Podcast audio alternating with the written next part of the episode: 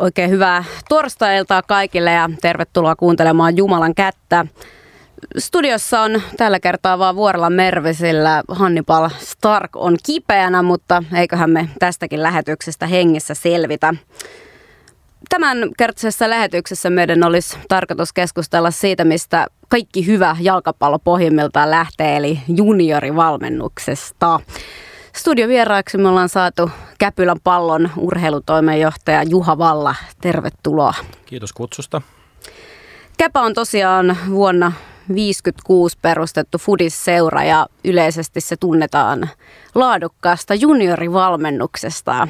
Jos nyt tämmöinen iso kysymys heti alkuun, niin mitä te oikein teette oikein niiden junnujen kanssa? Niin, tehdäänkö me oikein tai tekevätkö muut väärin, että se on vähän niin kuin monimutkainen, monimutkaisempi kysymys, mutta sen verran voi sanoa, ekas mun täytyy itse sanoa, että tota, mä oon ollut tässä päätoimisena vasta kaksi ja puoli vuotta ja tämä Käpän niin sanottu uusi linja on jatkunut noin kymmenen vuotta, että mä voin aika sitten häpeilemättä kehua omaa seuraa, koska se ei ole mun aikaansaannoksiani. Mutta Käpässä on varmaan tehty viimeisen kymmenen vuoden aikana – aika eri tavalla kuin useimmissa seuroissa. Ja käpässä on tehty aika lailla, varsinkin silloin alkuaikoina, vastoin palloliiton suosituksia. Että voisiko sanoa, että tässä, näkö, tästä näkökulmasta käpä on ollut aika radikaalia tämmöinen vähän niin kuin vastarannan kiiski. Et ja me voidaan mennä sitten yksityiskohtiin, että mitä ne kaikki on, mutta käpässä on varmasti tehty asioita eri tavalla kuin monessa muussa seurassa. Niin, yksi vastarannan kiiskeily asia on ehkä just tämä, että vuosituhannen vaihteessa, kun oli tämä palloliiton linjaama kaikki pelaa kampanja, niin ilmeisesti sitten HJK ja Käpan sisällä alkoi tulla sitä kohtaan vähän vastareaktioita. Mistä se johtuu? No sanotaan, että ei vähän, vaan erittäin paljon. Ja, ja tota, nyt mun pakko mennä tähän omaan henkilöhistoriaan, niin että mähän suurimman osan ajasta niin on valmentanut tässä rakkaassa kilpakumppanissa meille HJKssa. Ja siihen aikaan, kun tämä kaikki pelaaohjelma käynnistyi, niin olin silloin HJKssa ja olin kyllä erittäin vahvasti sitä vastaan. Et, et taaskin siinä, varmaan siinä alkuperäisessä ohjelmassa oli jotain, jotain hyvääkin, mutta se oli aika, aika raju kamppailu ja voisi sanoa vähän niin kuin ikävä henkinenkin. Et tietynlainen semmoinen jalkapallopiirien sisällissota ja siinä vähän niin kuin roiskittiin ja rapattiin suuntaan jos toiseen. Et mä, en, mä en tavallaan kadu sitä, mä oon sitä mieltä, että se alkuperäinen kaikki pelaaohjelma oli niin kuin strategisen tason erehdys. Ja me sen seurauksena meidän niin kuin juniorifutis meni niin sanotusti ojasta allikkoon. Mutta mä nyt en ollut siinä ehkä niin kuin pääpukarina, että ehkä hyvä ystäväni ja, ja nykyinen palloliiton juniorimaa valmentaja Erkka V. Lehtola oli varmaan yksi niitä näkyvimpiä e- ihmisiä julkisuudessa, ellei näkyvin. Mutta se on totta, että silloin me HJKssa me ruvettiin tekemään vähän sillä osittain vähän provosoidenkin melkein kaikki asiat päinvastoin kuin suositeltiin, tai mitä palloliitto suositteli tämän kaikki pelaohjelman mukaan. Ja sitten varmaan myös Kä- Käpylän pallo niihin samoihin aikoihin rupesi tekemään niin kuin omaa toimintaansa uudella tavalla ja varmaan siellä aika samanhenkisesti myös ruvettiin tekemään asioita niin kuin hyvin eri tavalla kuin mitä se silloinen kaikki pelaa ohjelma suositteli. Oliko Käpä siis ensimmäinen seura, joka otti käyttöön nämä nappulaliikat? Oli, mutta silloinhan me mennään sinne alkuperäiseen, silloin me mennään sinne 50-luvulle. Mm. Näin, näin Wikipedian, aina luotettava Wikipedian mukaan on, ja mun käsittääkseni se, se niin kuin pitää paikkansa. Et silloin tuli nämä, ja mun pitäisi tämä käpähistoria tuntea paremmin, mutta mun muistaakseni ne oli, ne oli kaikki niin kuin englantilaisia seuroisilla. Mutta se, kyllä se taitaa pitää paikkansa, joo. Ja sitten HJK myöhemmin oli myös, että HJKlla oli myös tämmöinen, nämä HJKn kaupunginosajoukkueet, niin mutta siinä oli se ero, että siinä ne ei ollut kaikki englantilaiset. Jos mä väärin muista, siellä oli Benfica ja Real Madridia, että oli jo muita eurooppalaisia seuroja sitten. Tässä kaikki pelaa kampanjassa oli tosiaan ihan kaunis taka-ajatus, eli yrityksenä oli se, että saataisiin peliaikaa mahdollisimman tasaisesti niillekin, ketkä nyt ehkä ei ole niitä parhaita pelaajia. Mutta mitä sitten oli ne konkreettiset asiat, mitä siinä tapahtui, missä mentiin mönkään? Niin, kaunis ja kaunis. Et mä oon tietysti lähestyn täältä niin kuin kilpaurheilun näkökulmasta ja mun mielestä siinä oli tämmöinen vähän mun näkökulmasta poliittisesti korrekti näkemys ja mun mielestä siinä vähän hysteerisesti liioteltiin sitä sen niin kuin niitä kilpailun haittavaikutuksia. Mun mielestä liioteltiin tätä dropouttia. Tai jos otetaan ensinnäkin, tai yksi, yksi iso teema oli, että haluttiin välttää dropouttia, eli sitä, että lapset tietyssä iässä niin kuin lopettaa pelaamisen. Mun mielestä tietynlainen dropout on ihan luonnollista. Musta on ihan luonnollista, että siinä kymmenen tienoilla, kun lapset kokeilee erilaisia lajeja, niin sitten kun tulee myö, var, viimeistään myöhäiseen teini-ikään, niin musta se on ihan normaali, että osa lapsista lopettaa. Ei musta ole tarkoituskaan, että sama määrä lapsia pelaa 18-vuotiaana kuin vaikka 9-vuotiaana. Sitten voidaan tietysti puhua siitä, että oli, onko se niinku dropout liio, liio, että onko se liian suuri tai tällainen. Mutta mun mielestä sen, sen niinku, jos sen haluaa kiteyttää, niin suurin ongelma oli, oli tota, että siinä mentiin liikaa tämmöisen ns. Niin harrastejalkapalloehdolla ja siinä tavallaan jo, jollain tavalla – oli aika semmoinen tuomitseva sävy, tämmöistä vähän kir- kilpaurheilullisempaa otetta kohtaa, koska nyt täytyy muistaa, että sekä HJKssa että Käpässä, niin ei ole niin, että siellä on vaan kilpaurheilua, vaan siellä on mahdollisuus ihan harrastaa niin kuin oman, oman tasonsa mukaisesti. Ja tämä on jännä juttu, että tässähän suomalaiset seurat poikkeaa esimerkiksi keski-eurooppalaisista. Ja nyt kun meillä on Hamburger Sportvereinin kanssa tämmöinen aloitettu tämmöinen yhteistyö, niin meillä on noin 800 pelaajaa. Onko Hamburger Sportvereinilla 800 pelaajaa? Ei niillä on alle 200 pelaajaa. Niillä on vaan ne huippuurheilijat niin sanotusti. Että et se, se järjestelmä on siellä erilainen. Myös tam, mä en nyt ihan kaikkia Euroopan maita tunne, mutta et Euroopan suurin seura mun mielestä edelleen on tukholmalainen Brommapoikkarna. Et siellä on tämä samanlainen, että on ikään kuin sama seura sisällä tämä kilpaurheilu ja harrastejalkapallo. Tuolla Keski-Euroopan ammattilaismaissa näin ei ole. Että et sitten siellä niitä seuroja on vaan sit hirveän paljon enemmän ja seurat ikään kuin profiloituu, mutta kyllä nämä ammattilaisseurojen akatemiat, ei ne jollain voi olla joku haastejengi, mutta yleensä niillä on vaan se NS-top-joukkue. Niin, Käpä tosiaan aloitti helmikuussa yhteistyö Bundesliigas pelaava HSVn kanssa. Mitä se käytännössä tarkoittaa se yhteistyö? No tämä yhteistyö käynnistyi siitä, kun me myytiin tai, tai meiltä tuli pelaajasiirto. Ensimmäinen pelaaja meidän seurahistoria aikana, joka siirtyy ammattilaissopimuksella, tosin vaan tämmöisellä akatemiasopimuksella, mutta, mutta tota, suoraan ammattilaisseuraan. Ja siinä samassa, kun mä olin parin otteeseen Anssin kanssa siellä, kun häntä testattiin, niin kerroin vähän meidän seurasta ja siinä sitten hampurilaiset kiinnostuivat ja ihmettelivät, että näin pieni seura, niin on sitten suhteellisesti Suomen tasolla aika menestynyt. Ja siinä ruvettiin sitten vaihtaa ajatuksia ja itse asiassa hampurilaiset itse ehdotti, että voitaisiko me tehdä jotain vähän laajempaa yhteistyötä. Ja nyt täytyy taas olla realistinen ja varovainen, että, että tämä on aika pieni muotosta. Ja nyt on meidän, meidän vastuulla ja haasteena tehdä siitä mahdollisimman laadukasta. Että se pitää sisällään sen, että tänne tulee kerran vuodessa, muistaakseni me sovittiin viisi päivää, yksi heidän seuran valmentajasta. Meidän pitää so- miettiä tietysti itsekin, että mikä se toiminta on, että, siitä olisi, että se olisi mahdollisimman hyödyllistä molemmille. Sitten me saadaan kaksi kertaa vuodessa lähettää meidän parhaat pelaajat sinne ja sitten me saadaan sopimuksen tai sovitun mukaisesti lähettää meidän valmentajia, ja, äh, valmentajia sinne koulutukseen. Niin onko Suhonen nyt sitten ensimmäinen pelaaja, joka siirtyy käpästä suoraan vähän niin kuin ammattilaisten on, seuraan? On, on ensimmäinen, että Simo Valakari aikana on mutkan kautta, että meillä on ollut joku pelaaja silloin ka, va, aikaisemmin, joka on sitten pelannut ammattilaisena, mutta meiltä ei ole koskaan siirtynyt ketään pelaajaa suoraan ammattilaisseuraan. Mutta nyt tässä täytyy huomata se, että tässä on tapahtunut tämmöinen jännä muutos mun mielestä aika lyhyen, lyhyellä aikajänteellä, sanotaan viimeisen vuoden pari aikana on enemmän pelaajia siirtynyt nuorena näihin akatemioihin kuin aikaisemmin. Mistä se voisi johtua? Se voi mun mielestä johtua ehkä siitä, että, että kaikesta mun synkkyydestäni huolimatta niin on pientä, pientä valoa tunnelin päässä. Että me ollaan marginaalisesti parannettu meidän omaa tasoa. Meidän poikien maajoukkue pärjää pikkasen paremmin kuin aikaisemmin. Ja sitten kilpailu on vaan niin äärettömän kovaa. Että tuo Keski-Euroopassa, että siellä kannattaa nyt mennä vaikka mihin NS-kehitysmaahan katsomaan. Että jonkun ammattilaisseuran, nyt mä en halua myöskään laittaa Anssin päälle liikaa paineita, mutta oletetaan, että hänen, hänen uransa kehittyy sillä kun se parhaalla tapa, tavalla menisi, niin kannattaa tull, lähettää scoutti tänne aika monta kertaa, vaikka se kerran viides vuodesta vaan löytäisit yhden Anssi Suhosen. Onko se sitten Veikkausliikan heikko taso vai mikä on se suurin syy, että miksi Käpä haluaa viedä pelaajia suoraan ammattilaisliigoihin? Siinä on monta syytä. Siinä on monta syytä.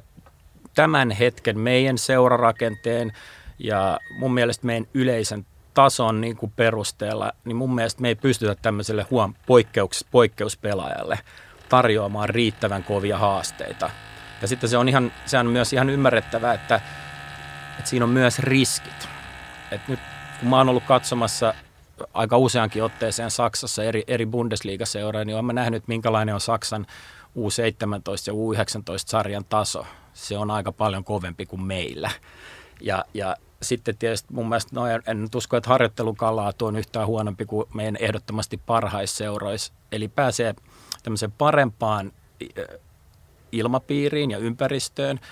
Samanaikaisesti tottuu siihen ikään kuin jo aika nuoresta siihen, siihen raakaan maailmaan, mikä se on, eli kamppailu peliajasta ja pelipaikasta sitten siinä on sit se, se riski on tietysti se, että sopeudut se. Se on tietysti 6-17-vuotiaalle kaverille kova paikka mennä vieraaseen maahan, oppia uusi kieli.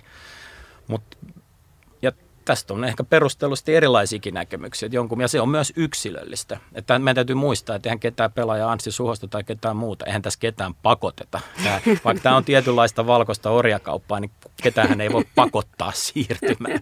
Pelaaja täytyy itse haluta. Millaista se on sitten se arki siellä akatemiassa, kun nuori pelaaja lähtee nyt sitten vaikka HSV? Onko se sitä, että heti aamullaikainen herätys, aamupala, treenit, tauko, no, siis, treenit? Siis hyvä kysymys, että, että mikä, miten se eroaa niin kuin vaikka meidän seuran tai vaikka esimerkiksi HJK tekemisestä. Että Mä oon nyt ollut viimeisen viiden vuoden aikana nähnyt aika monessa maassa. Mä oon ollut Portugalissakin ja siellä oli, olin seuraamassa niin Benfica ja Sporting Lissabonia. On ollut Englannissa ja nyt tosiaan kolmessa eri Bundesliga, yksi tosin kakkos-Bundesliga-seura. Ja sitten siinä on tämmöisiä valmennuksellisia eroja totta kai. Et mun mielestä Portugali erosi näistä selvästi eniten, sanoisin myös myönteisesti. Että se oli niin kuin mun mielestä moderneinta mutta se, mikä näissä kaikissa maissa on yhteistä, niin on tavallaan se semmoinen akatemian rakenne. Ne on, ne on paljon, on, se on tämmöinen Kurre Lindströmmäinen tavalla, että enny liitte betre. Että on sellaisia pieniä asioita, jotka kaikki on parempaan päin kuin meillä. Et mun on vaikea löytää sellaisia yksityiskohtia, jotka olisi niinku huonompia kuin meillä. Ja ne lähtee, että jos ajatellaan vaikka tuommoinen aamiainen ynnä muuta, niin meillä se tapahtuu vähän kiireellisemmin, on vähän niin kuin, niin kuin tiukempi aikataulu. Noissa maissa niin kuin sit se koulun ja, koulun ja sen harjoittelun nivo, nivoutuminen yhteen niin on parempaa kuin meillä. Sitten esimerkiksi tämmöinen ihan näin, näin niitä, mä en voi edes luetella niitä, koska niitä on niin paljon. Että meillä, meillä on tota, meillä esimerkiksi kaikki vuorot maksaa. Niin silloin me käy esimerkiksi sillä että harjo, ha, kahden eri ikäluokan harjoitukset usein alkaa ihan peräkkäin. Ja sitten tulee helposti semmoinen vähän kiireellisyyden ilmapiiri, että sä rupeat katsoa, että sulla on enää 15 minuuttia harjoitusta jäljellä, se seuraava joukkue tulee, ja sä näet, että se seuraava joukkueen valmentaja pitää varmasti huolen siitä, että sä oot poissa minuutilleen, kun se harjoitus loppuu. Tuolla ei ole niin. Siinä on, siinä on vähintään niin kuin puolen tunnin tai 20 minuutin väli. Eli jos sillä valmentajalla on semmoinen tunne, että nyt mä harjoittelen 10 minuuttia kauemmin, niin sen, se tekee. Ja näistä kaikista pienistä asioista sitten muodostuu sellainen no, eh, yhdellä sanalla ammattilainen niin kuin meininki siihen. Ja sitten se on tietysti, kun se on kaikille niille pelaajille haave päästä sen seuran tai jonkun muun seuran ammattipelaajaksi, niin tekemisen laatu on parempaa.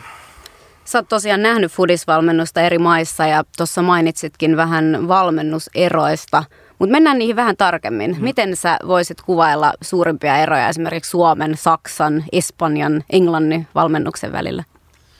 No en mä nyt, se on, se on nyt sä heitit vähän ehkä liian, liian iso juttu, mutta sen, sen perusteella, kun mä nyt tuossa sanoin esimerkiksi, että no ei ainoastaan mun kokemuksen perusteella, vaan myös vähän mitä mä oon lukenutkin, niin jos katsoo ja suhteuttaa myös väkilukuun, niin kyllä jos katsoo ehkä nyt moderni jalkapalloa ylipäätään, jos katsoo huippujalkapallon evoluutiota, niin voisi sanoa, että tämmöinen kärjistetys, tämä menestysstrategia on ollut tämmöinen hollantilais-espanjalainen tai hollantilais-Iberian niemimaa. Eli koska lähdetään sieltä Hollannin totaalisesta jalkapallosta Rinus Mikkelsin ja Johan Cruyffin myötä ja sitten Cruyff, no mikä taisi olla itsekin silloin Cruyffin pelaaja-aikana Barcelonan valmentaja ja sitten Cruyff tuli Barcelonan valmentajaksi ja sitten taas sieltä Barcelonan kautta tuli tämä Espanjan maajoukkueen tyyli, niin näissä, näissä kaikissa maissa on ollut valtava panostus ensinnäkin on yhdistetty akateeminen tutkimus ja valmennus.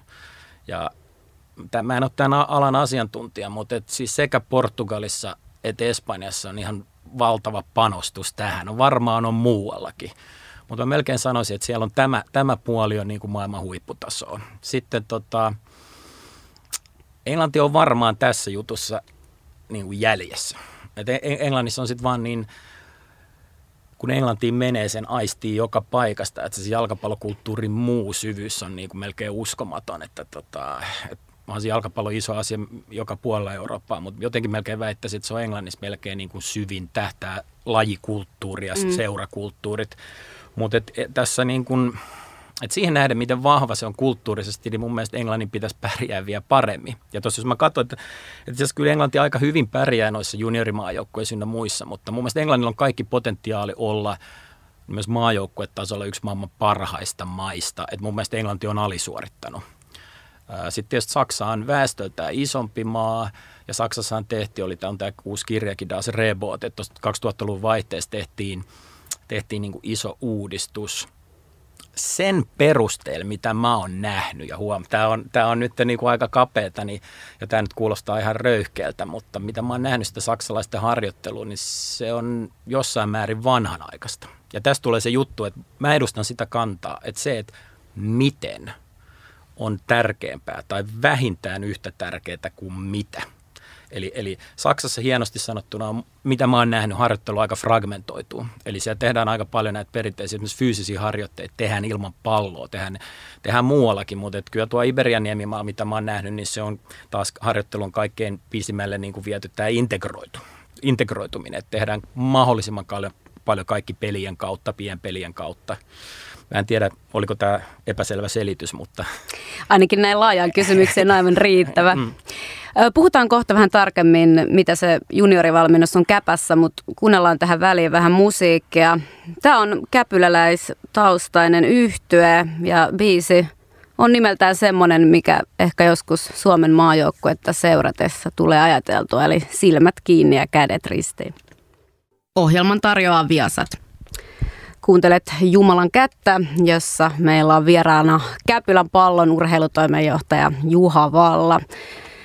Meillä on Suomessa vähän sellainen käsitys, tai joillakuilla on sellainen käsitys, että junnuvalmennus olisi jotenkin vaativaa ja siinä murskataan pienen ihmisen toiveet. Mutta sitten kuitenkin, kun se junnu tulee kotiin, niin häntä yleensä vaan kiinnostaa kertoa se, että voitettiinko vai hävittiinkö ja tekikö hän itse maalin. Onko meillä Suomessa vähän semmoinen niin kuin epäonnistumisen kulttuuri, että ei edes haluta voittaa ja siksi sitä kautta myöskään junnuvalmennuksessa ei päästä niin korkealle kuin haluttaisiin? Olipas vähän hankala kysymys. Tai niin kuin, ää, no mä en kaiken kaikkiaan haluaisi antaa semmoisia kategorisia vastauksia, että suomalainen junnuvalmennus on sitä tai tätä. Meillä on, meillä on niin kuin hyvin erilaisia seuroja. Että jos, jo, et, ää, Ehkä sun pitäisi vielä täsmentää vähän, mitä, mitä, mitä, se, mitä sä ajat tuolla takaa. Että tota... Niin, ehkä lähinnä sitä, että, että heijastuuko se näkemys siellä valmennusportaassa sitten myös sinne että miten käytännössä saadaan menestystä. Että jos tavallaan ei halutakaan voittaa, vaan keskitytään vaan siihen fair play-ajatteluun, niin voidaanko sitten saada myöskään ikinä tulosta? No niin, nyt, nyt mä pääsin paremmin kärryille. Mutta tuossa ennen kuin tämä lähetys alkoikaan, kun tuossa kahviossa keskusteltiin, niin toi on ehkä semmoinen iso teema. Että on ehkä se, se todella iso, ehkä se kaikkein fundamentalistein, fundamentalistisin asia, että et, no, onko Suomi jalkapalloyhteiskunta. Mä, se on musta vähän niin kuin sellainen pinnallinen kysymyskin, mutta kun vastaan siihen kuitenkin sillä tavalla, että ei ole, on enemmän kuin aikaisemmin, mutta että – kun jalkapallo Suomessa ihan oikeasti ei ole kulttuurisesti kovin tärkeä asia, niin sehän on tietysti ihan ymmärrettävää, että on vaikea tulla hyväksi sellaisessa asiassa, jota ei koe hurjan tärkeäksi. Et kyllä suurin osa varmaan suomalaisista jalkapalloseuroista, sitä myötä myös niin kuin tai jun, junioritoimintaa harjoittavista seuroista, niin se lähtökohta on ja tämä, tämä nyt ei pidä käsittää edes kritiikiksi, se on, että järjestetään lapsille kivaa niin kuin päiväkerhotoimintaa. Ja, ja tota, eihän siinä ole mitään pahaa, mutta mä en usko, että jos se on korostetusti tämän tyylinen, niin semmoisella päiväkerhotoiminnalla nyt voidaan saada sitten hirveän hyviä kilpaurheilullisia menestyksiä. Et, et tässä on yksi asia, missä mä oon tosi kriittinen palloliittoa kohtaan, että melkein aina kun palloliittoa kohtaan esitetään jotain kritiikkiä, vaikka me puhutaan meidän A-maajoukkueesta, niin vastaus on, että meillä on 140 000 pelaajaa, rekisteröityy pelaajat. Sehän on tämmöistä hyvää päivää kirvesvartta keskustelua. Että hän, et, et mä, mä voin antaa esimerkki yhdestä toisesta maasta, että se siis harrastajan määrä ei automaattisesti muutu laaduksi ja kir, kilpaurhe, kilpaurheilulliseksi laaduksi. Että jos katsoo harrastajien määriä, niin yllätys, yllätys, varmaan yksi suurimpia maita rekisteröityjen pelaajien määrässä on Amerikan Yhdysvallat. Ja, ja No tietysti kaikki futista seuraavat tietää, että äh, sokker, niin kuin he kutsuvat sitä, on ollut siellä jo suosittu kauan aikaa. Ja Jenkkien esimerkiksi miesten ja naisten puolella, ja naiset, ja USAhan on jo yksi maailman parhaita maita. Miesten puolella on ihan ok maajoukkuetasolla, muistaakseni kerran päässyt MM-kisoissa jo puolivälieriinkin, mutta niistä miljoonista ja miljoonista pelaajista huolimatta USA ei mun mielestä ole vielä tuottanut tai kasvattanut vielä yhtään maailmanluokan kenttäpelaaja. Muutama hyvä maalivahti ollut. Et Clint Dempsey, Brian McBride, tällaisia Landon Donovan, ihan hyviä pelaajia, mutta ei kansainvälisen niin kuin huipputason pelaajia. Voi olla, että nyt on tulos ensimmäinen. Län, toi Christian Pulisic Borussia Dortmundissa. Voi olla, että on semmoisella uralla, että voi olla, että tulee ihan oikeasti en tiedä maailmalla, mutta erittäin kova pelaaja. Ja, ja tota, tämä kertoo vaan, että kun Yhdysvallat, joka on ehkä maailman kovin urheilumaa muuten, niin siellä ei ole kulttuurista pohjaa jalkapalloon, että miten vaikeaa se on. Ja tämä mä sanoin, että vaikka me kasvettaisiin niin 140 000 240 000 harrastajamääriltään, niin välttämättä se ei tarkoita, että meidän menestys olisi kovin paljon parempi. Et, et, taas kerran, en tiedä vastasiko tämä sun kysymykseen, mutta tota... No voidaan tarttua hetkeksi tähän Amerikkaan, koska se on kiinnostava. Siellä tosiaan naiset pärjää parhaiten kuin juuri kukaan muu, että miesten osalta ollaan vähän samassa tilanteessa kuin Suomessa. Että no, aika täällä, paljon paremmassa, mutta kun... niin, mutta jos mietitään sitä, että täällä jääkiekko on se dominoiva niin laji, on. niin Jenkeissä se on sitten amerikkalainen no. jalkapallo ja pesäpallo ja koripallo. Mutta sitten toki pitkään oli ollut tai on ehkä edelleenkin tämmöinen käsitys, että Major Soccer League on vähän semmoinen eläkeläisliiga, jonne eurooppalaiset tähtipelaajat lähtee sitten plus 30-vuotiaana vähän viettää eläkepäiviä. Mutta ootko seurannut sitä sen tarkemmin, että onko tuota, Amerikassa tällä hetkellä jonkinlainen uusi kulttuuri, että siellä niin kuin halutaan ehkä enemmän panostaa niihin nuoriin pelaajiin? Joo, mä oon seurannut sitä liiankin tarkkaan, että tota, sattuneesta syystä, mutta tota, mun mielestä se menee, mä oon tehnyt paljon mun mielestä viisaita valintoja, mutta se vaan taas kertoo, että se vie valtavan pitkään. Et siellä, siellä on tietysti tämä ristiriita, jos mennään nyt, ja mennään, yritän sielläkin puhua nyt vähän siitä junioritoiminnasta. Et itse asiassa Yh- Yhdysvallat, tietysti ne on myös urheilullisesti orientoitunut maa ja ne haluaa aina menestyä. Niin esimerkiksi tuossa 2000-luvun vaihteessa niin ne halu, halusi kutsua ulkopuolisen konsultin, eli portugalilainen huippuvalmentaja. Ja Portugalin tämän koko jalkapallon rakenteen yksi arkkitehdeistä, Carlos Kiro, joka myöhemmin oli sitten Manussa ja Real Madridin valmentaja, niin hän oli siellä puoli vuotta ja teki tämmöisen niin sanotun white paperin, jossa hän sanoi, että minkälaisia rakenteellisia uudistuksia USA pitäisi tehdä. Ja siinä oli erittäin radikaaleja ehdotuksia, koska hän, hänen näkökulmasta esimerkiksi – Yhdysvaltain niin kuin yliopistourheilu sokkeris on huono juttu, että taso ei riitä. Ja, ja tota, hän teki tämmöisiä niin kuin siihen amerikkalaiseen kulttuuriin nähden tosi radikaaleja uudistuksia. Ne on, ne on aika pitkälle sitä uudistanut. Ja nythän tämä MLS-liiga, nyt, jos nyt mennään siihen, niin sehän on, ne on tehnyt musta tosi järkeviä siirtoja. Se on niin kuin, se on koko ajan mun mielestä mennyt parempaan suuntaan. Ja tuossa kun sä sanoit, että aikaisemmin siellä oli niin kuin näitä veteraanipelaajia edelleenkin, ne on suurimmaksi osaksi sitä, mutta nyt on esimerkiksi tämä italialainen Giovinco siellä Torontossa, niin on, rupeaa tulee jo sellaisia pelaajia, jotka on niin kuin aika, ei nyt ehkä ihan top-pelaajia, mutta rupeaa olla jo tosi hyviä ja mä, se on tietysti vaikea vertailla sarjoja. Mä sanoisin, että se on jokin Euroopassa varmaan se olisi siellä jossain 20, 15-20 tienoilla, mä oletan, niin kuin sarjana, mutta amerikkalaisilla pelaajilla on palkkakatto. Mitä sä luulet, onko se pelaajan kannalta hyvä vai huono asia? Motivoiko se tai vastaavasti jättää no, motivoimatta? No, no se on mielenkiintoinen, se on hyvä kysymys, mutta se ehkä mennään sitten liikaa tästä alkuperäisestä aiheesta, koska se liittyy tähän koko yhdysvaltalaisen urheiluelämän aika mielenkiintoiseen juttuun, että sitä, sitähän kutsutaan niin kuin amerikkalaiset itse kutsuu sitä amerikkalaisessa urheilusosialismiksi. Eli, mm. eli, eli sehän on esimerkiksi tämä juttu, että esimerkiksi siellä liiga on se, liigat kilpailee, eri urheilulajit kilpailee vastakkaisen sieltä. Ja tämä on niin tämä taloudellinen näkökulma, että amerikkalaiset nyt tuntee kapitalismin sattuneesta syystä. Ja siellähän on esimerkiksi, kun se liiga tekee esimerkiksi televisiosopimukset, ne rahat jaetaan tasaisesti, niin ja sitten siellä on tietysti tämä draftisysteemi, niin sitten seuraa, että ne on, ne on laista riippumatta, itse asiassa baseball on poikkeus, koska siinä ei ole tämmöistä systeemiä, niin ne on aika tasaisia. Ja, ja sitten esimerkiksi Jenkkifutiksessa voi olla Green Bay Packersin tapainen seura, joka tulee todella pieneltä markkina-alueelta, mutta, mutta se MLSn juttu, se on, se on se istuu siinä amerikkalaisessa urheilukulttuurissa. Ja siinä on pakko sanoa, jos nyt tässä USAsta aletaan vielä puhua, niin se on iso muutos siihen aikaisempaan, eli tähän North American Soccer Leagueen. Mm. Koska silloin, silloin he pyrkivät tekemään asioita hyvin eri lailla ja pyrkivät pelaamaan jopa eri säännöillä. He saivat FIFalta luvan ja sitten se oli enemmän semmoista NS-amerikkalaista pelleilyä. Et nythän, nythän tämä myös ja tämä on tietysti osa tätä globalisaatiota. Se, mitä mä nyt jostain netin perusteella katson, niin siis kannattajakulttuurina ja muuta Amerikassa, niin hehän matkii Eurooppaa nyt. Ja he haluavat olla erilaisia kuin muiden lajien kannattajakulttuurit. Ja matkii myös tyhmiä asioita, että on sehän on ihan naurettava, että New Yorkiin perustettu joku seura, joka on vuoden, niin sit mä oon jo hulikaanisen puolesta, niin kuin, että hello. Niin kuitenkin Red Bullin joukko, niin, että niin, tässä tulee niin, tämä klassinen niin, niin kuin muoviseurat Juuri. alas argumentti. Niin mitä muita seuroja, no sekin on suhteellista, että sitten siellä on niitä seuroja, ne on amerikkalaisen mittapukaan, ne, ne ei ole niin muoviseuroja, ne, jotka oli jo sen, sen alkuperäisen North American Soccer Leaguein aikana, niin kuin esimerkiksi Seattle Sounders. Mm. No rahasta puheen ollen suomalaispelaajat ei tosiaan kauheilla palkoilla juhli. Onko tämä kaikki jääkiekon syytä, että Suomessa jalkapallon resurssit on niin pienet apua, verrattuna siihen, mitä apua. ne voisi olla? Tota kysymystä melkein inhoan. Tätä, tämä on tämä jalkapalloyhteiskunta höpinä, sä et varmaan tarkoittanut sitä, mutta miksi, miksi meidän pitää, miksi, miksi me niin, mä en ymmärrä tätä niin kuin jääkiekkovastaisuutta tai tämmöistä kendo sitä, kendo tätä. Että me, jääkiekko on meille hyvä esimerkki asiasta, miten Suomessa on asioita tehty hyvin. Et mä, mä itse saatun kyllä tykkäämään jääkiekosta tosi paljon ja on sitä pelannutkin, mutta tota, en ole enää pitkiä aikoihin pystynyt sitä tai ehtinyt enää seurata, mutta et mun mielestä jääkiekko olisi meille niinku erittäin hyvä malli, että et mit, miten asioita pitää tehdä. Ja tässä on mun mielestä taas ihan selkeästi se ero, että mun mielestä jääkiekko, jääkiekossa, tämä on taas mun arvausta, mutta on paljon semmoinen määrätietoisempi ja urheilullisempi kulttuuri.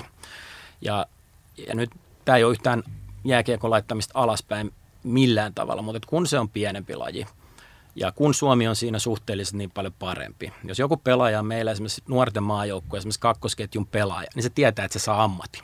Niin kuin, ellei nyt jalkame poikki, mutta se tietää sen ja se tuo siihen semmoista niin kuin määrätietoisuutta ja tiukkuutta ja sitten siinä on myös se, että siellä on jos käytetään taas tämmöistä vähän englanninkielistä terminologiaa, niin siellä on semmoista benchmarkkausta koko ajan. Siellä on urheilullista benchmarkkausta. Että eihän meillä niin kuin tiedotusvälineet esimerkiksi seuraa meidän poikien maajoukkueet juuri lainkaan. Mutta jääkiekossa, kun on 18 ja 20 MM-kisat, niitä aina seurataan ja auta armias, varsinkin jos me hävitään Ruotsille. Kriisi. Ja sitten ruvetaan heti toimimaan. Sitten on myös drafti. Me, me tiedetään yksittäisten pelaajan tasolla, että varataanko ekalla kierroksella eikä pelkästään, eikä pelkästään niin kuin jääkiekko. Että kyllä mä suurella ihailulla ja se on seurannut Lauri Markkasen kehitystä. Ja mä taas nuoruudessa katoin koripalloa jonkun verran, mutta tiedän siitä vielä vähemmän kuin jääkiekosta. Mutta olin katsomassa viime kesänä niitä koti-EM-kisoja ja niin kuin upea, upea pelaaja, upea urheilija. Että niin kuin seuraan suurella mielenkiinnolla hänen niin kuin uransa kehittymistä sä oot tässä palloliittoa vähän sohinut, niin onko se... Toivottavasti ei liikaa, ettei kenellekään tule paha mieli. Niin, tai et, et joudu pannaan. No en mä, ei. Mutta onko palloliitossa sitten vähän tämmöinen kulttuuri, että jos tai kun menestys tai arvokisoissa tuu, niin siihen ei osata reagoida sit riittävällä kriittisyydellä tai itsekritiikillä? No mä en haluaisi olla sellainen, että niin kuin maajoukkueiden kannattajat, että niin kuin kaikki ja sitten huudella alatyylisesti, että tota, kaikki on ikään kuin palloliiton vika. Ei se kyllä niinkään ole. Että se palloliittohan ollaan me kaikki. Jos nyt tämmöistä niin kuin lähtee tämmöisestä järjestödemokraattisesta ideaalista, niin mä palaan siihen, kun mä sanoin, että suomalaisia ei jalkapallo, tämä ei ole jalkapalloyhteiskunta, niin sen seurauksena se on musta ihan loogista, että sitten myös palloliitossa on tämmöinen tätä harrastejalkapalloa painottava linjaus. Si- siitä, se oli myös tämmöistä, kaikki pelaohjelma oli niin kuin heijastumaa siitä. Mun mielestä palloliitossa on nyt paljon parempi meininki kuin vielä vajaat kymmenen vuotta sitten. Mun mielestä se saisi olla paljon reippaampaa. Mua ehkä eniten ärsyttää tämä palloliiton tämmöinen propagandistinen tiedotuskulttuuri. Se lähtee, että mun on vaikea edelleenkään niin kuin oikein avata palloliiton nettisivuja, kun munhan on pakko työn puolesta, siellä on ihan järkevääkin niin kuin tiedotettavaa, mutta sitten se, se, se, sävy on mun mielestä propagandistinen. Ja me, just niin kuin mä sanoin, me korostetaan näitä harrastemäärien kasvuja ja sitä ja tätä, että tota, kyllä meidän pitäisi olla paljon niin kuin reilu, meidän pitäisi vaan niin kuin myöntää, että me ollaan, me ollaan heikolla tasolla ja nyt meillä on nämä ja nämä toimenpiteet, joilla me yritetään tulla paremmiksi. Ei ole, mä sanoin esimerkki, että mun mielestä tämä oli ihan absurdi tämä Euroopan top 10 vuoteen 2020 mennessä, että sillähän nauroi oravatkin. Et, et mä, mä sanoin, että jos me otan kymmenen vuoden aikaperiodi ja me haluttaisiin olla esimerkiksi Pohjoismaiden tokaksi paras, niin siinä on jo kova haaste. Tai olisi ihan mielettömän kova haaste. Niin, on vielä matkaa uudeksi Islanniksi. Ää, tosiaan Käpylän pallolla oli viime vuonna 14 maajoukkuepelaajaa. Pojissa. Pojissa, kyllä, mikä on saavutus, jossa ainoastaan HJK on parempi. Heillä niitä on 29.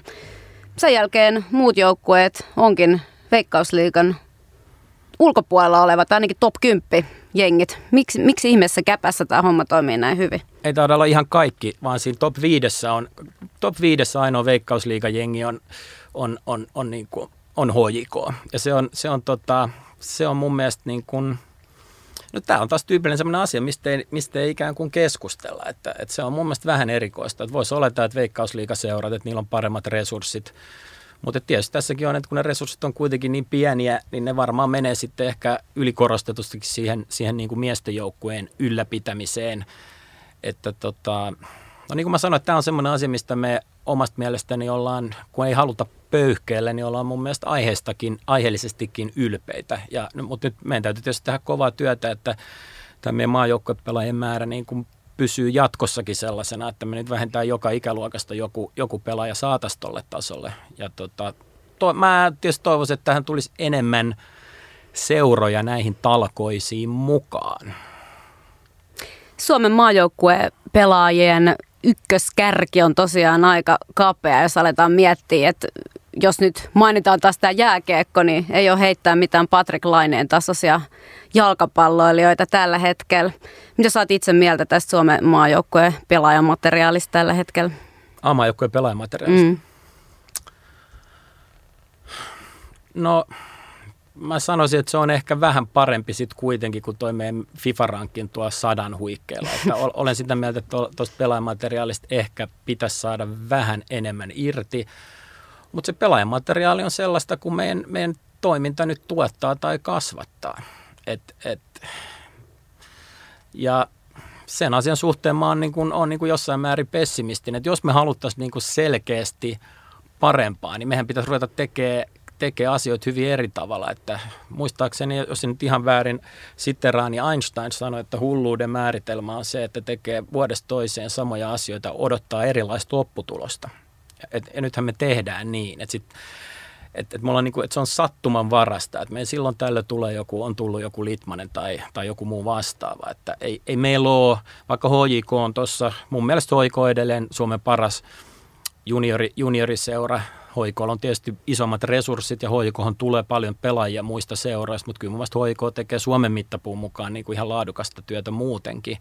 Mutta että onko edes, onko edes HJKkaan niin kuin sit riittävällä tasolla? Että kyllä toi, jos ottaa Suomen kokoisen maa, mitä mä oon tuolla Keski-Euroopassa nyt nähnyt ja katsoo esimerkiksi Mä oon aika monessa ikäluokassa nähnyt sveitsiläisen FC Baselin juniorijoukkueita. Kyllä ne on jäätävän kovia.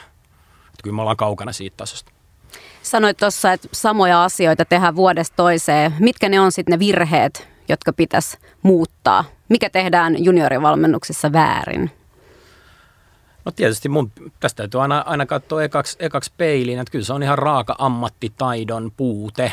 Että me, me, me on, kun meidän seuraan tuolla Sami Hyypiä Akatemiassa, joka sinänsä musta on niin kuin hyvä projekti, ja siellä nyt viimeisen, onko se nyt puolitoista vuotta, niin sinne on ostettu tämmöisen espanjalais-katalonialaisen fir- firman, konsulttifirman Soccer Servicen tämmöinen valmentajakoulutuspalvelu. Ja mä en ole hirveästi, siitä on niin kauan aikaa, kun mä oon käynyt palloliiton koulutuksia, mutta on tietysti kuullut muilta nuoremmilta valmentajilta, minkälaisia ne on, mutta mun omakohtaisen kokemuksen perusteella niin mä en ole ikinä nähnyt yhtä laadukasta koulutusta kuin mitä heillä on. Mutta siinä tulee tietysti se tausta, että kaikki nämä kouluttajat on opiskellut jalkapalloa neljä vuotta yliopistossa. Ja, ja tämän tyylistä meidän täytyy vaan nostaa meidän valmentajien tasoa ja, ja se on, se on pitkä tie. Se on todella pitkä tie. Tehdäänkö sun mielestä juniorivalmennuksessa liikaa sitä, että otetaan jonkun pelaajan isä sinne kentän laidalle vähän niin kuin coachaamaan, että ei suhtauduta tarpeeksi vakavasti siihen? Mutta se on, mikä on vaihtoehto? Että se on niin olosuhteiden pakosta. Että meillä on vähän, mun mielestä meidän keskustelu on aika erikoista. Että mä, mä tietysti ymmärrän esimerkiksi sen, että me menee meillä on hirveästi semmoisia niin kuin kriittisiä heittoja, esimerkiksi siitä, että harrastus on liian kallista. Mä oon siitäkin samaa mieltä, mutta esimerkiksi meillä on ammattivalmentajia aika paljon. Meidän on pakko jollain tavalla rahoittaa se. Et, et, ja se on ikävä kyllä, ja tämäkin on iso ero tuonne Keski-Eurooppaan, että meillä me joudutaan aivan liikaa olemaan vanhempien taskulla, mutta kun joku kertoo mulle paremman vaihtoehdon, että mistä mistä rahoitusta saadaan, niin on enemmän kuin halukas ottamaan sen vastaan. Sitten tämä, onko meillä niin kuin isä ja äiti valmentajia liikaa? Arka kysymys. Tietysti siinä on, siis suurin osa meidän valmentajista on isä- ja äitivalmentajia ja parhaat niistä on niin kuin todella hyviä. Hyvä otovalmentaja on parempi kuin huono ammattivalmentaja, mutta mut se lähtökohta, siis se lähtökohta taas mä palaan siihen jalkapalloyhteiskuntaan, että se taas toivottavasti kukaan ei suutu, mutta se keskimääräinen isä ja äiti, niin se tietää Suomessa vähemmän futiksessa kuin se keskimääräinen isä tai äiti Saksassa. Niin se vaan on. Jatketaan kohta keskustelua juniorivalmennuksesta Juha Vallan kanssa, mutta pistetään taas tähän väliin musiikkia. Tämä on Sieluveljet, on mulla unelma. Ohjelman tarjoaa Viasat. Kuuntelet Jumalan kättä, jossa on vielä kymmenisen minuuttia aikaa keskustella muun muassa Käpylän pallosta. Vierana täällä on Käpan urheilutoimenjohtaja Juha Valla. Käpan miesten joukkue pelaa tosiaan tällä hetkellä kakkosessa. Miksi he eivät ole veikkausliikassa? Kerro se meille. Tietysti siksi, että eivät ole riittävän hyviä, mutta sitten ehkä ovatko ehkä joskus tulevaisuudessa. Sen aika näyttää. Että mä, mä jopa väittäisin näin, että tämä Käpän, nyt tämä juniorityön tietynlainen menestys niin on ollut seurausta siitä, että Käpäs on ollut rohkeutta tehdä linjauksia, että junioritoiminta on asetettu miesten joukkueen toiminnan edelle tämän viimeisen kymmenen vuoden aikana.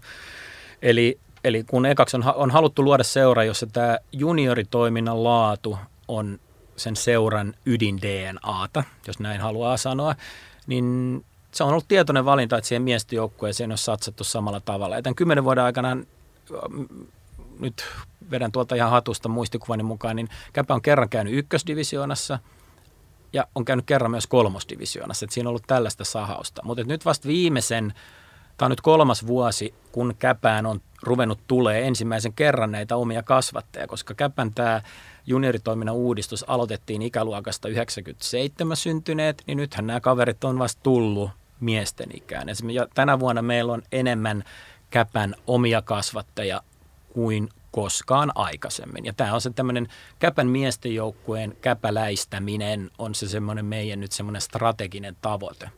Mutta sitten rehellisesti sanottuna sit se, että yritetään pitää pää kylmänä, että me ei haluta ottaa mitään järjetöntä riskiä. Että ei tarvitse mainita seurojen nimi, nimiä, mutta on täynnä näitä, näitä niin surullisia esimerkkejä, että on tehty tämmöinen kamikatse-strategia ja sitten sillä, että on seura pelannut vuoden tai kaksi veikkausliigassa niin sillä on suurin piirtein tuhottu koko seura. Että sellaista käpä ei aio tehdä. Että me, me ollaan kyllä hyvin varovaisia sen suhteen. Että tavallaan varmaan se meidän miesten joukkueen kasvu, että se tapahtuu, haluan sivistyssanaa käyttää, tämmöisen orgaanisen kasvun kautta. Ja me ei, me ei haluta me ei haluta syödä enempää kuin mihin meillä on varaa. Mutta jos, ja sitten tämä on myös meidän koko seuratoiminnan kannalta, että saadaanko me tämä, tässä suomalaisessa jalkapallossa ei niin pyöri rahaa liikaa.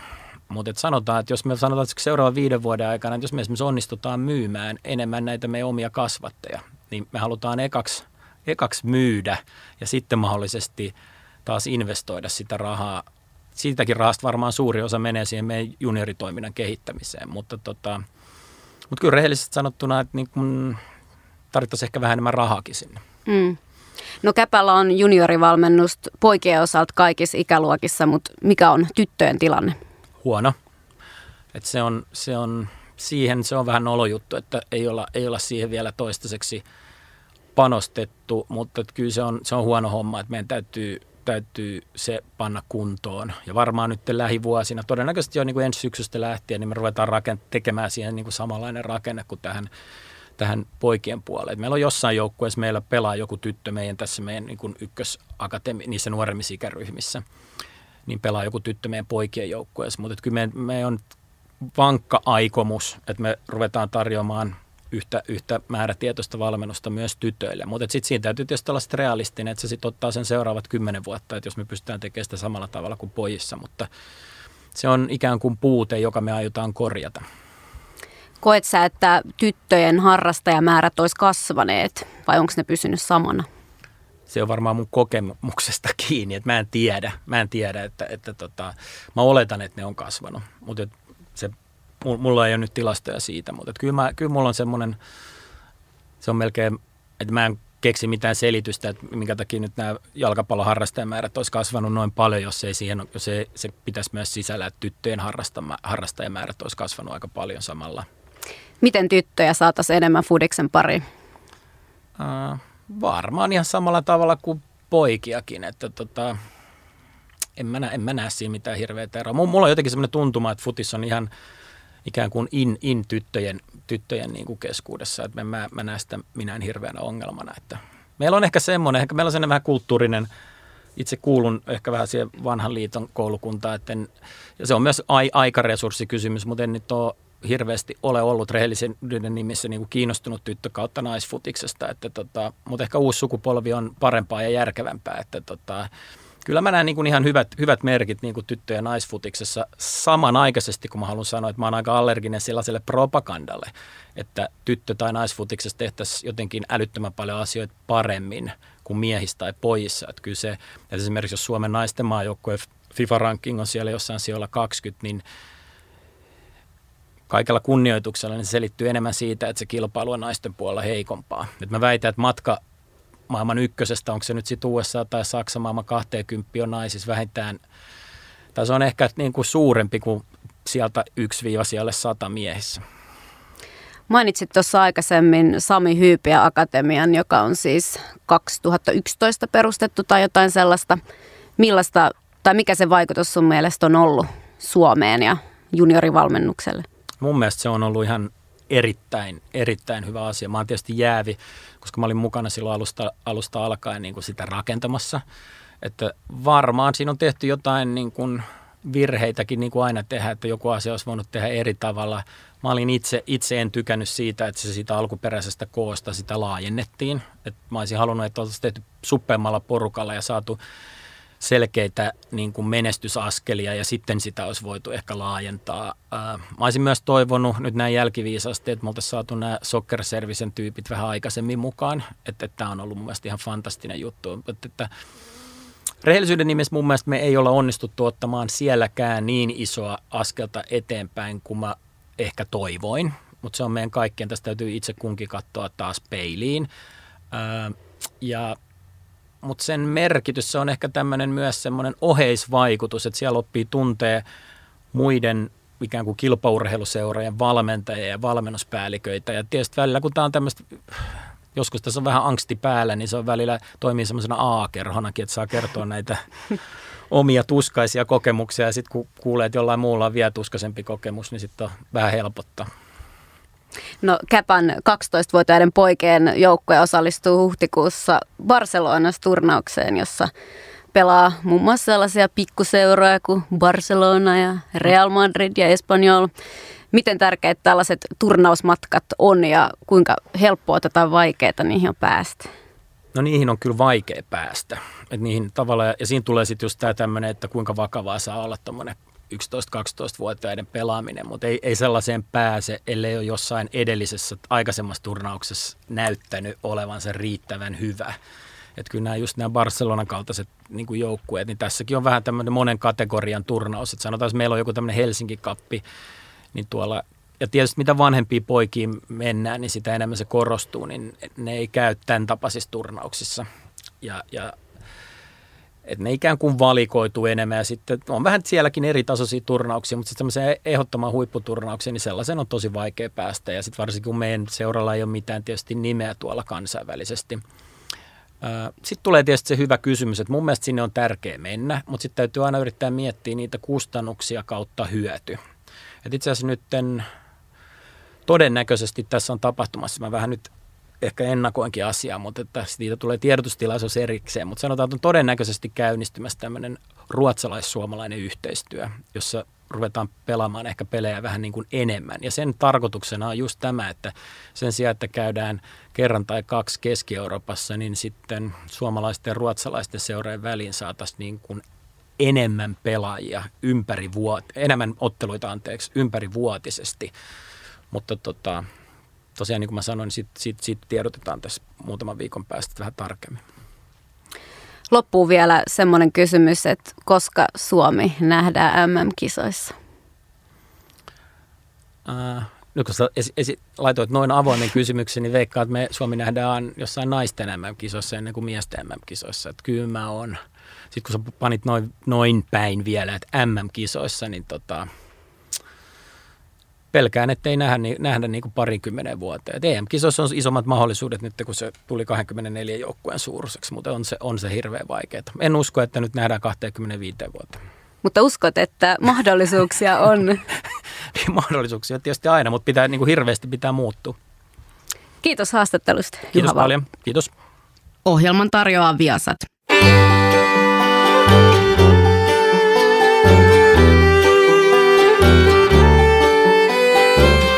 Radio Helsinki. Työ bland vänner.